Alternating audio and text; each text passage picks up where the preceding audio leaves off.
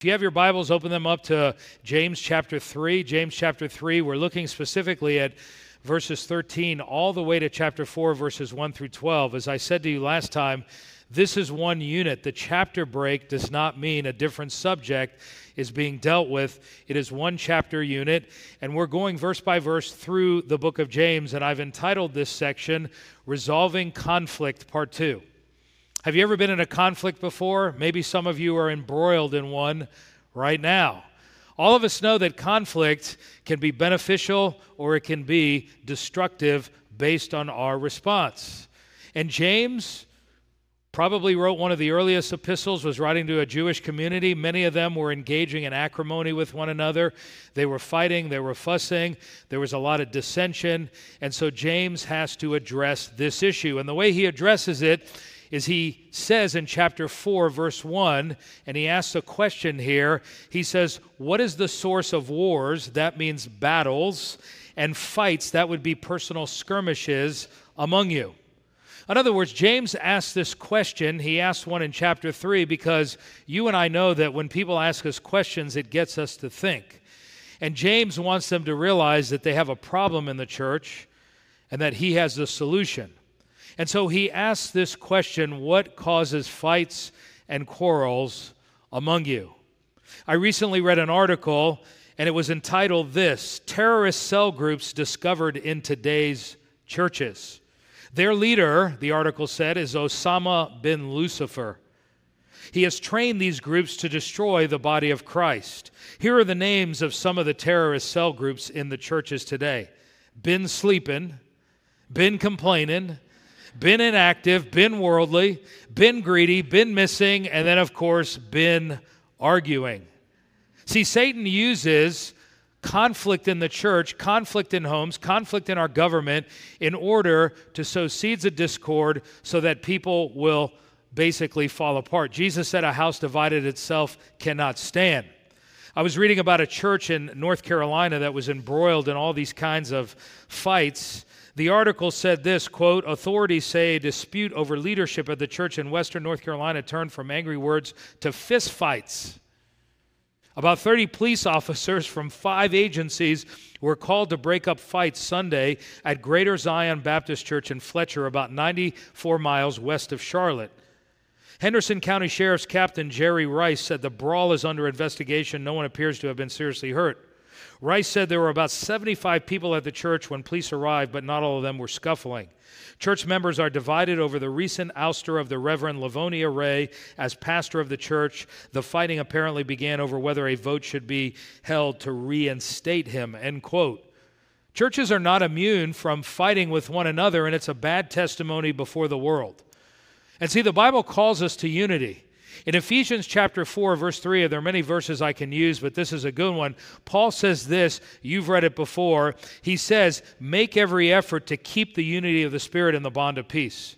Notice he doesn't say generate unity because the Bible says we already have unity in the body of Christ. Positionally, we are all one in Jesus Christ. And so my goal and your goal is to preserve that unity. And to preserve unity, you got to work hard at it. To preserve unity in families, you got to work hard at it.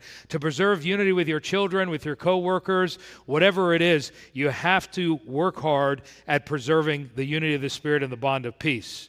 Now, what James is going to do in this section of Scripture from verse 13 of chapter 3 all the way to chapter 4, verses 1 through 12, he's going to give us 5 strategies, 5 principles on how you and I can resolve conflict. And again, this is not exhaustive, but it is foundational in helping us resolve conflict. Let's look at the first 2 that we looked at last week, and we'll pick up the remaining 3 for this morning. First of all, I noted for you, if you're going to resolve conflict, you must produce the fruits of the Spirit or cultivate them. Now, I don't have time to go into this section, but we looked at chapter 3 into chapter 4, and he mentions a number of fruits of the Spirit. We know what they are, love, joy, peace, patience, kindness, goodness, gentleness, faithfulness, self-control. And then James lists some of his, gentleness.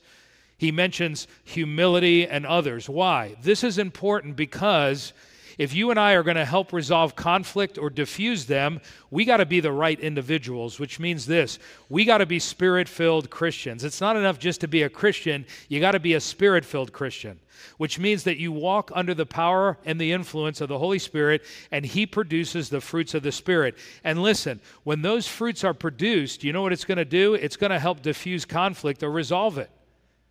By the way, that's why Paul says, against these things there is no law. Have you ever heard a law that says, stop being patient? Stop being good to other people. Hey, man, stop having joy. There is no law against that. There are laws against the sins of the flesh in Galatians 5. Why? Because we have to restrain human nature. And so be the right person.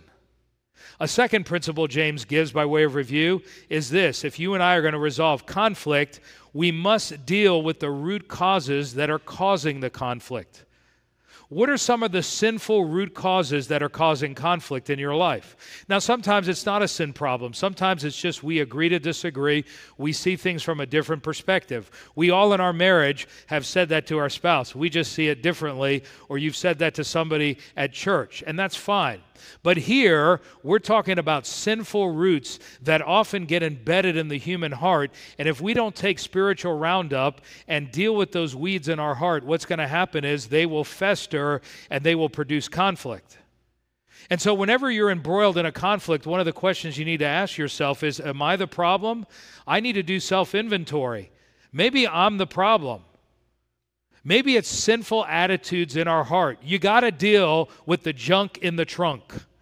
If you're not willing to deal with the junk in the trunk, what's going to happen is you're going to keep being embroiled in conflict. And sometimes, you know what? You just flat out fail and you say, I'm sorry, I got in the flesh. I'm sorry, I blew it. And listen, if you're going to deal with the fruit, you got to deal with the root. And this is what often happens in our society. We don't want to deal with the root causes. We want to deal with symptoms. This is why Washington has the problems that it has, because we don't want to deal with roots. Therefore, we have bad fruit.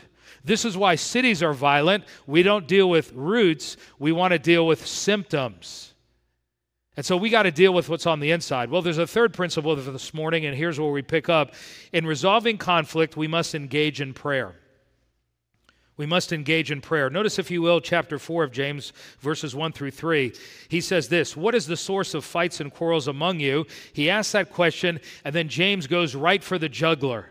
He doesn't mince any words. He says, don't they come from the cravings that are at war within you? In other words, we have this internal battle, and if you're a Christian, you have the Spirit of God living on the inside of you, but then you got this fallenness, our flesh, what Paul calls in Romans chapter 7, and the Spirit and the flesh war against one another. And listen, the flesh is simply selfishness. We want what we want. We still have that tendency towards self-centeredness, and this is what was going on in the church to whom James is writing. They had these selfish desires, and they wanted what they wanted. And that often creates conflict, as James says. I was reading a story about a guy that broke into Home Depot, and he stole the forklift. I'm like, why would you steal the forklift? Well, he ends up getting out of Home Depot. He sees a woman in her car, stationary. She's sleeping. He runs into her car. It jolts her, freaks her out. She gets out of the car, starts running. He chases her down and runs her over and kills her. And then he takes her car and leaves. Why would somebody do that? Well, obviously demonic reasons, but we know that it's selfish desires. I want what I want. I'll steal your cell phone and I will kill you in order to get what I want. And that's what James says in verse 2. You desire and you don't have it. Somebody blocks what you want, so you murder and you covet and cannot obtain it.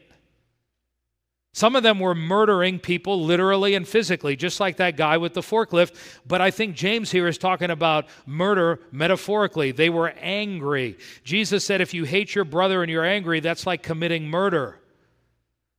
We often murder people with our words.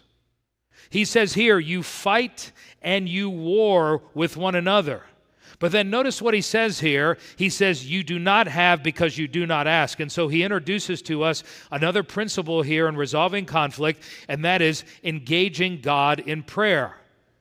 He says, you don't have because you don't ask. Now, what exactly were they fighting over? We don't know exactly what it was, but we know from chapter 3 of James, he said, let not many of you become teachers because you will incur a stricter judgment. See, in that day, being a teacher or a rabbi was a respected position, and so many of them may have been vying for positions of authority and clout. Some of them were poor, and so maybe they wanted what some of the rich had. We don't know exactly what it was, but they were fussing and fighting with one another, and rather than praying about it and resolving the conflict, they were fighting with each other. And he says, listen, the reason you don't have is because you're not asking God. You know why some of us don't get things? Because we don't ask God. We don't talk to God in prayer. You have not because you ask not. And some of them may have been praying and they said, well, James, we're not seeing an answer to our prayer. And James says in verse 3, you ask and don't receive because you ask with wrong motives so that you may spend it on your evil desires. Their motives were wrong, and this is one of the conditions in the Bible to get our prayers answered, is we have to pray with right motives. Does that mean our motives are always going to be pure and perfect? No. Does it mean that if I ask God for certain needs or desires in my life, that that's selfish and wrong motives? The answer is no. It's okay to ask God for personal needs, even desires. The Bible says, delight yourself in the Lord, and He'll give you the desires of your heart. That's not name it and claim it, blab it and grab it, bark it and park it. No, that's not what it's talking about. But it's simply saying when we have needs, we need to bring them to God. And here's one of the ways that we resolve conflict. James is saying rather than fuss and fight, you need to pray over what you're dealing with. You need to pray over your needs. You need to go to God in prayer if you're struggling with something in your marriage, with your children, with your coworkers, with your boss.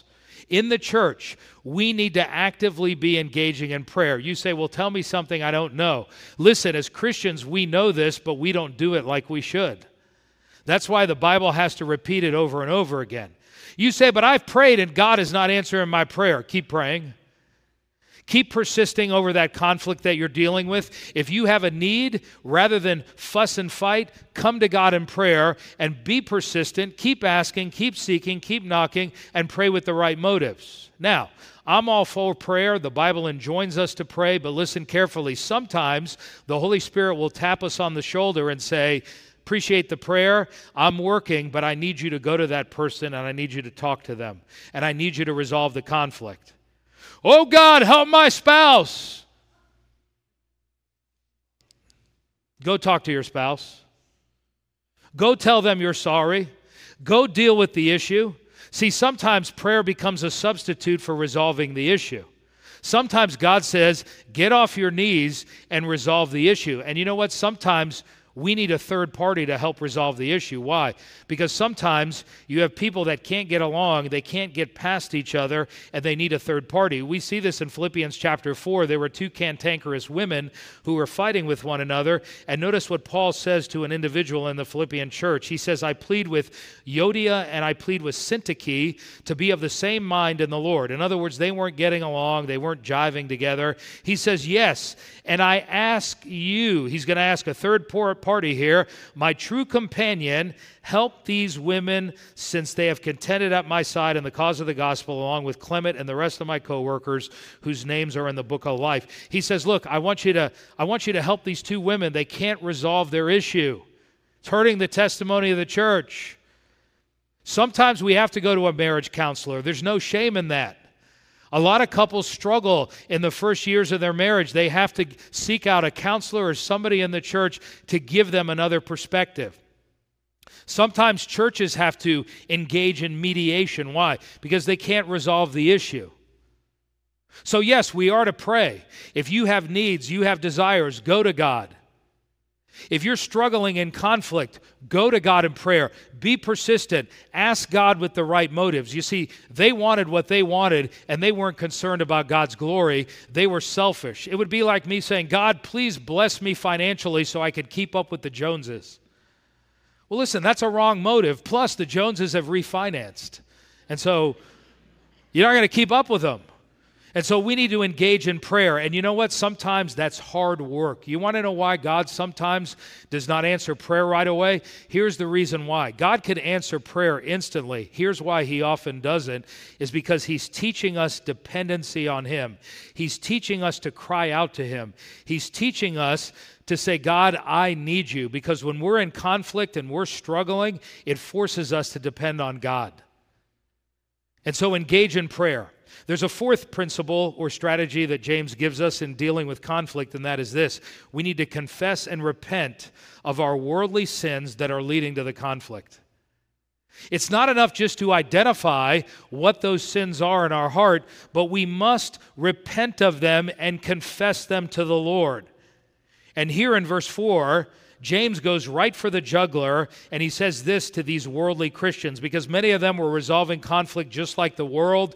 They were entrenched in the world. They were ensconced in the world. And so he says in verse 4, adulteresses, don't you know that friendship with the world is hostility towards God? So whoever wants to be the world's friend becomes God's enemy.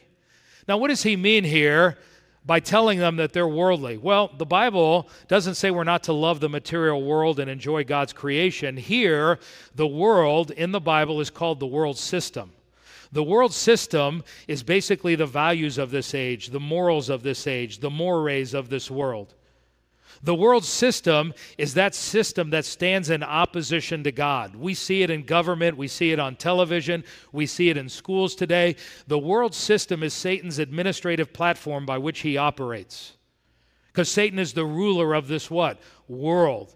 And James is saying to them, because they were embroiled and entrenched in these conflicts and they weren't resolving them, and this was sort of their modus of operandi, James is saying, look, you guys are a bunch of adulterers because you are loving the world more than you love God.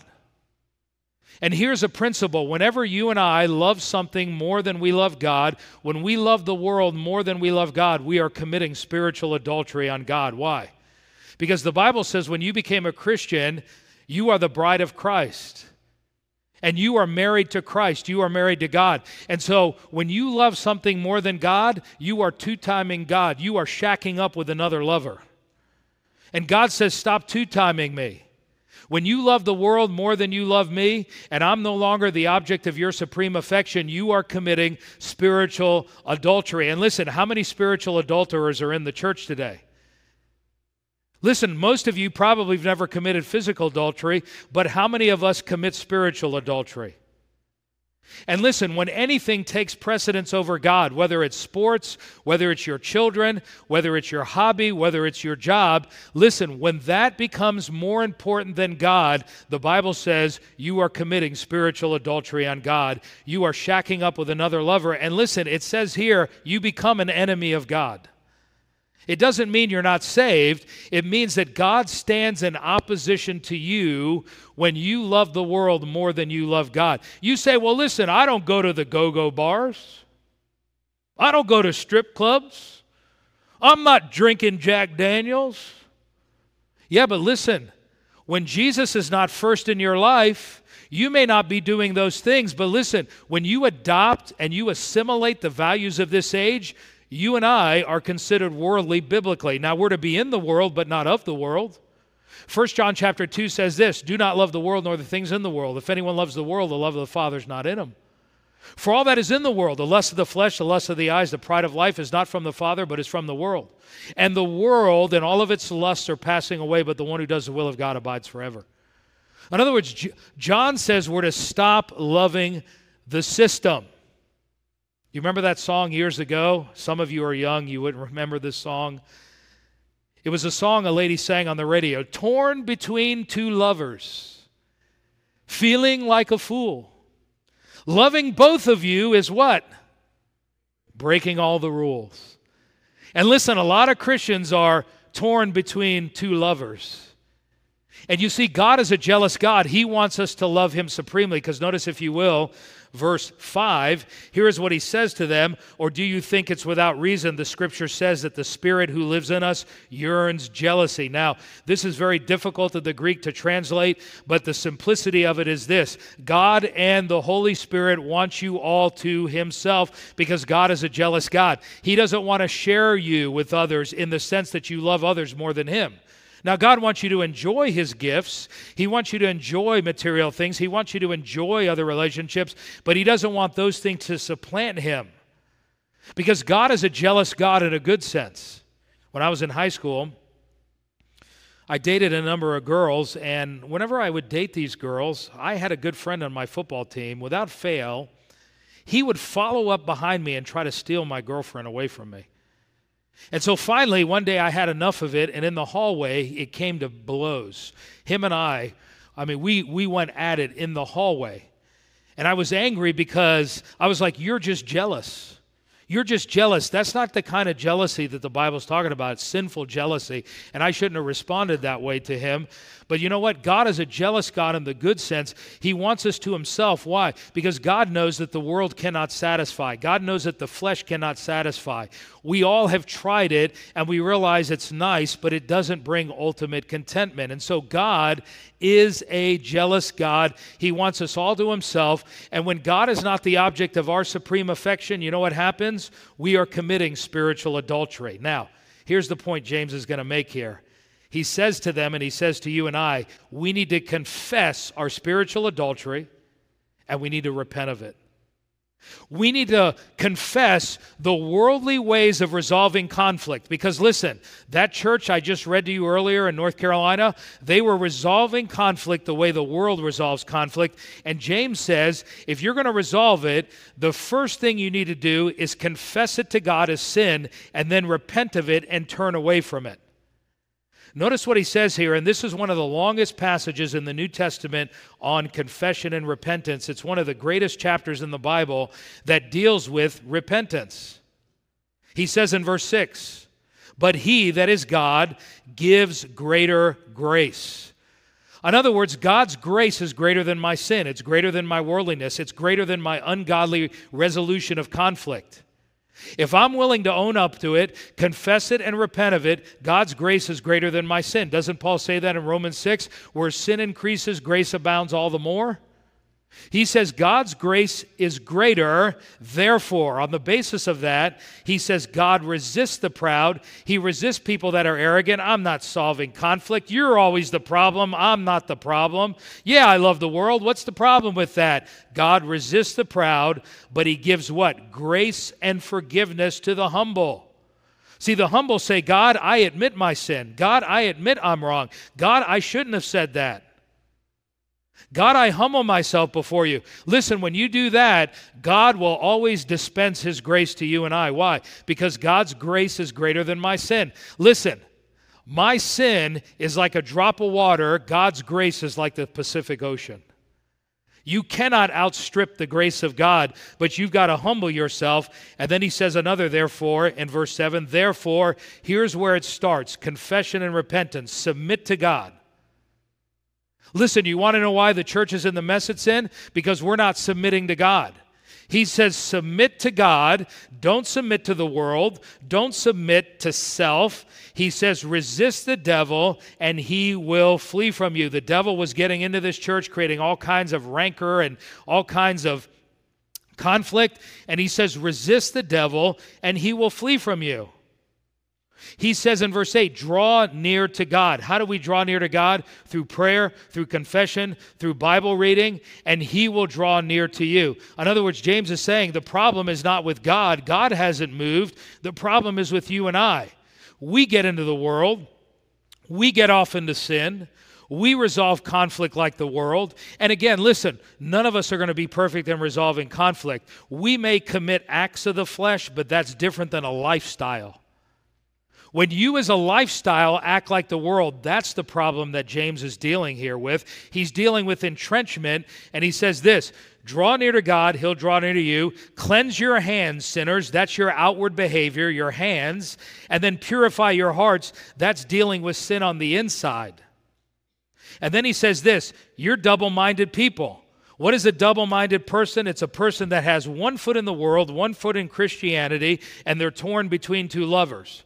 Now, we are to be in the world, but we're not to be of the world.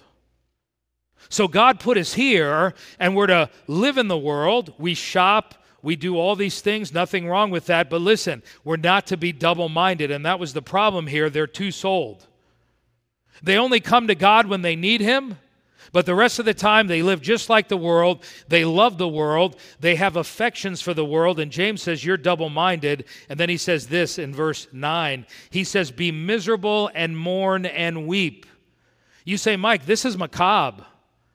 The church is not to do this. Doesn't the Bible say that we're to rejoice in the Lord? Absolutely. We are to sing a new song. We're to clap our hands. We are to celebrate. We are to rejoice. But listen, there are times where we are to mourn. We are to be miserable. We're to mourn. We're to weep. We're to turn our laughter. It must change into mourning and our joy into sorrow. See, this is confession and repentance. This is a deep cleansing. You know, when you go to the dentist, most of us hate going. Sometimes they do a quick cleaning. Clean your teeth. Some of you, it's... They clean your teeth, and then they say, okay, goodbye. You say, well, that was quick. That was 15 minutes. But then sometimes they do a deep cleaning. You ever had a deep cleaning? When you go home, your mouth is throbbing. You have to take Advil. That's what he's advocating here, is a deep cleaning. He says in verse 10, humble yourselves before the Lord, and He will exalt you. And so all these terms, there's imperatives in the Greek here. All these terms is basically saying this. You need to confess and repent of your worldly attitudes and how you're resolving conflict. He's saying, look, you're resolving conflict just like the world. You're acting like the world. You need to confess it and repent of it. Now, we all know what confession is. It's agreeing with God that what we did or how we're acting or how we're resolving conflict is wrong. But what is repentance? Repentance is a change in direction. In fact, it's a military term where a platoon would be marching in one direction. About face! And they go in the other direction. That's repentance. In fact, one person put this on Facebook, and I ended up putting it on my feed. It said this, quote, repentance is not when you cry. Repentance is when you what? Change, end quote. In other words, it's not enough just say, God, I'm sorry. You got to be willing to work on those things whereby I turn from my sin and I submit myself to God. I was reading a story about a guy who decided to paint this church. They hired him. It was one of these old-fashioned white churches and had a steeple. It had wood on the outside. And so they hired him. They said, we'll give you X amount of money to paint the church. And so he bought the paint, and it was a clear blue sky, beautiful. And as he got halfway up, he realized that he was going to run out of paint, and he didn't want to cut into his profits. So he was conniving. He ended up taking water and filling it up in the paint cans in order to dilute it. And so he painted, he finally got to the top, and then all of a sudden, out of nowhere comes this cloud, and a rainstorm just washes away all the paint. And he hears a voice from the cloud that says, repaint and thin no more. James is saying, repaint and thin no more. And you know what? Sometimes that's hard. Sometimes if you're like me, I have to confess and repaint, confess and repaint. I have to keep doing it all the time. But that's part of dealing with the roots. Well, there's one final thing that you and I can do in dealing with conflict, and that is this, guard your words, guard your words. How many of us, our words get us into trouble?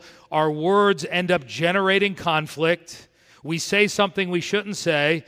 Well, this was happening there. Notice, if you will, chapter 4, verses 11 through 12. James says to them, do not speak against one another, brethren.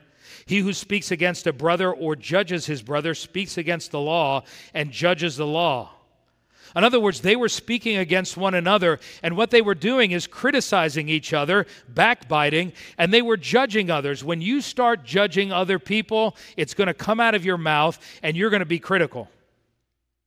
Now, as I said when we looked at chapter 2, the Bible says that Christians are to judge. If anyone says, judge not, lest you be judged, they're taking that scripture out of context. We are called to judge. John 7:24, Jesus said, judge with a righteous judgment. What the Bible condemns in relation to judging is hypocritical judging. When you are condemning others and you're guilty of the same thing, or when you look down your nose at other people, that's the kind of judging the Bible condemns. And that's what was going on here. They were playing judge, jury, and executioner. They were judging other people. They were looking down. It was coming out of their mouth. And here's what James says to them. He says this, but if you judge the law, you are not a doer of the law, but you're a judge of it. In other words, God is the one who is the judge. He uses his word to judge other people. Stop playing the role of God. We've all done that. He says in verse 12, there is only one lawgiver and judge, the one who is able to save and destroy, but who are you to judge your neighbor? Yep. They were going around doing this all the time. And listen, James's point is this, you got to keep your mouth shut. We got to guard our words because listen, words will often generate conflict. How many of us have said something to our spouse and it leads to a fight? How many of us have said something to our children? How many of us have said something to our friends? Sometimes, and it's a good time to joke and have fun, and we tease people. There's nothing wrong with that, but sometimes we can hurt people. I've been guilty of that. Our words get us in trouble. I was reading a story about a young couple who had been arguing, and neither of them wanted to apologize or concede their position. They were driving down a country road, not saying a word to each other. They passed a barnyard of mules and pigs. And the husband said to the wife sarcastically, are these relatives of yours? To which the wife replied, yes, I married into the family. Our words get us in trouble, do they not? We say things we shouldn't say. As I told you a couple weeks ago, I met my brother in Miami where I grew up to help my widowed mom with her house. My brother owns a catering company in California, does really well. He flew with his son, who's 10 years old, to Miami, and we took a break after helping clean, and we went to Key Largo, and we did some fishing. That's my nephew there, the short guy, and we caught this barracuda. Now, they were amazed, the guys that took us out. By the way, it was so hot, you almost couldn't enjoy it. And the guy who took us out said, in 30 years, I've never seen the water this hot. We got to go deeper in order to get the fish. And so they were chumming the water right by the reef. They were throwing out oatmeal. And they said, we hope that they'll feed in a frenzy. Well, nothing was happening. And so my brother, knowing his son was about to pass out, he was in tears, he said, hey, listen, take us to an area where we can catch junk fish. We'd rather catch something than nothing. So we went to this area, we started reeling them in, and boom, we caught this barracuda. Barracuda love yellowtail. So I had one yellowtail on, and I'm reeling it in. It was huge. Of course, I'm a fisherman. I'm lying because my lips are moving. And so I'm trying to reel in this yellowtail, and all of a sudden it gets light on me. I thought, what? And I lift it up, and all I have is the head. A barracuda had grabbed it, snatched it. Anyway, we caught this barracuda. Look at its teeth in the next slide. That's its teeth. And he told me they're serrated all the way around. He says, stick your hand in there. You'll lose your finger or fingers. You know, some of us have barracuda mouths. We have Gillette tongues. They're very, very sharp, and it can generate conflict. A gentle answer turns away wrath, but a harsh word stirs up what? Anger. We all know this, and we do it anyway. We get in the flesh. So if you want to reduce conflict or resolve it, watch your words. So what have we learned in this two-week series on resolving conflict out of James? First of all, cultivate the fruits of the Spirit. Cultivate the fruits of the Spirit. Secondly, identify sinful roots that are causing the conflict. Thirdly, engage God in prayer. Fourthly, confess and repent of your worldly sins that are leading to conflict. And finally, guard your words. Now, before we leave, I want to give you some other suggestions on how to resolve conflict. You're not going to have time to jot these down. I'm going to go through them pretty quickly, but I put some of them on the Guest Central table out there. If you want to avail yourself to them, you can.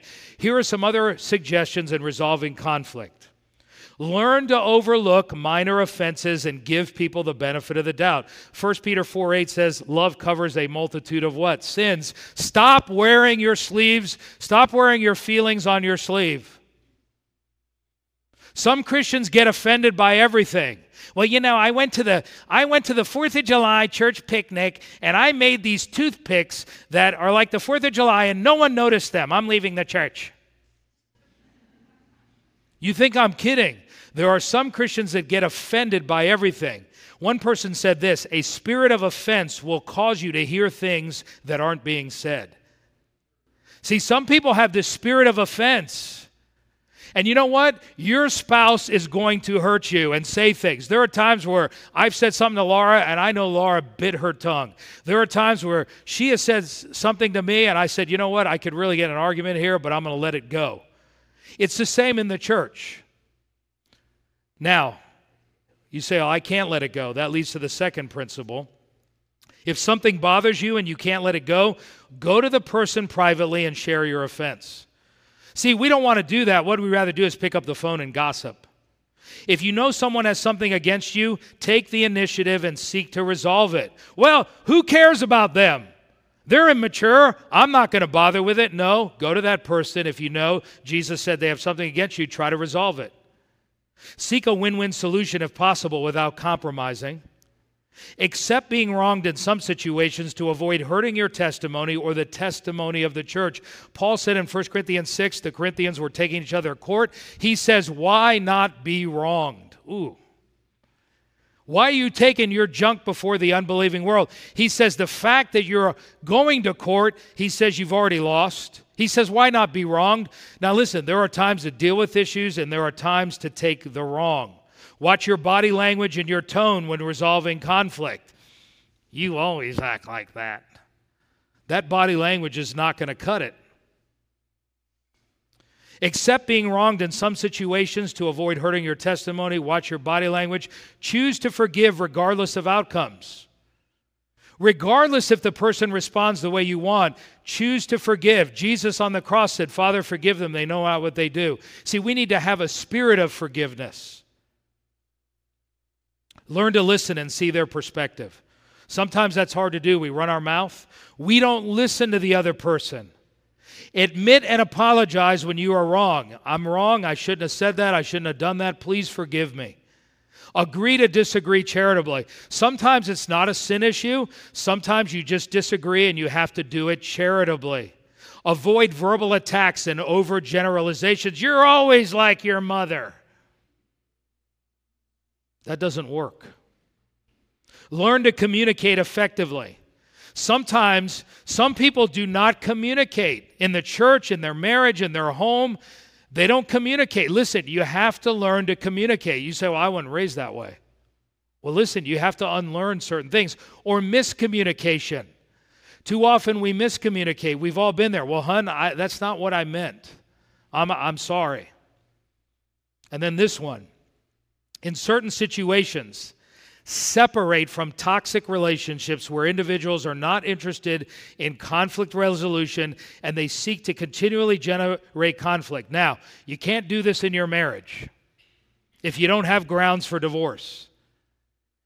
And I don't take this one lightly, but there are times where relationships can be toxic and you need to separate from them. Why? Because they're so negative and so destructive, and those people are not interested in conflict resolution. There are times to say, look, I can't be a part of this. It's toxic. Now, some of you swing the pendulum, and rather than resolve conflict, this is how you respond. You don't want to do that. Two more. Deal with your filters and emotional baggage. We all have filters, we all have emotional baggage, but some people have so much baggage, everything gets filtered through their baggage, and that's why they're offended all the time. They're not dealing with their emotional scars. They're not dealing with the junk in the trunk. And so they hear everything through a filter. And then finally, develop a servant's mentality by putting others first and taking the higher ground. Sometimes it's better to serve than to get in the argument. Find ways to serve. There are times to bury something and there are times to address it. It takes wisdom. So let me ask you a question this morning as we close. Is there someone this morning that you need to forgive? Someone that you're angry at? That you need to forgive. Now listen, forgiveness and trust are different. I may forgive you, I may not trust you. But are you holding a grudge against somebody? Because listen, the Bible says that we're not to hold on to anger and bitterness. Why? Because it says that because God has forgiven us such a great debt, we need to forgive others. And when I'm tempted not to forgive, I remind myself of the debt that God has forgiven me. And listen, God forgives me day after day after day. Who am I to withhold forgiveness from somebody else? Is there a person you need to go to and talk to? You say, well, you know what? I got a parent that molested me. They're dead. What do? Put a chair in front of you. Pretend your parent's there or whoever else, your uncle, your cousin, or whoever, and forgive them and say, God, I forgive this person for what they did to me, and release them. Is there someone you need to get right with? Now watch this. Are you listening? Say amen. I cannot say that I'm right with God if I'm not willing to get right with my fellow man. The Bible's clear on that. Now, you may try to get right with that person, and if they don't want anything to do with that, God absolves you. Romans 12, as far as it depends on you, be at peace with all men.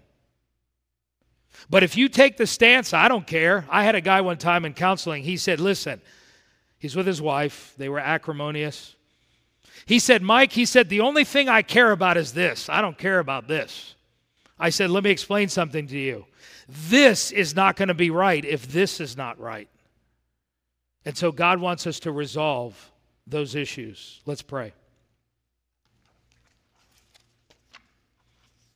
Father, we thank you this morning for reminding us of the need to resolve conflict. It's always ever present. We deal with it on a regular basis. I thank you, Lord, that conflict doesn't have to be destructive.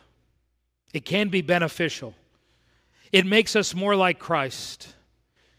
And Father, we know it can be extremely painful to have to address our issues in a marriage, in a home, even within our government. And if you're sitting here this morning and there's someone you need to forgive, would you do that right now? Would you forgive them for what they did to you? Just take a couple seconds to do that.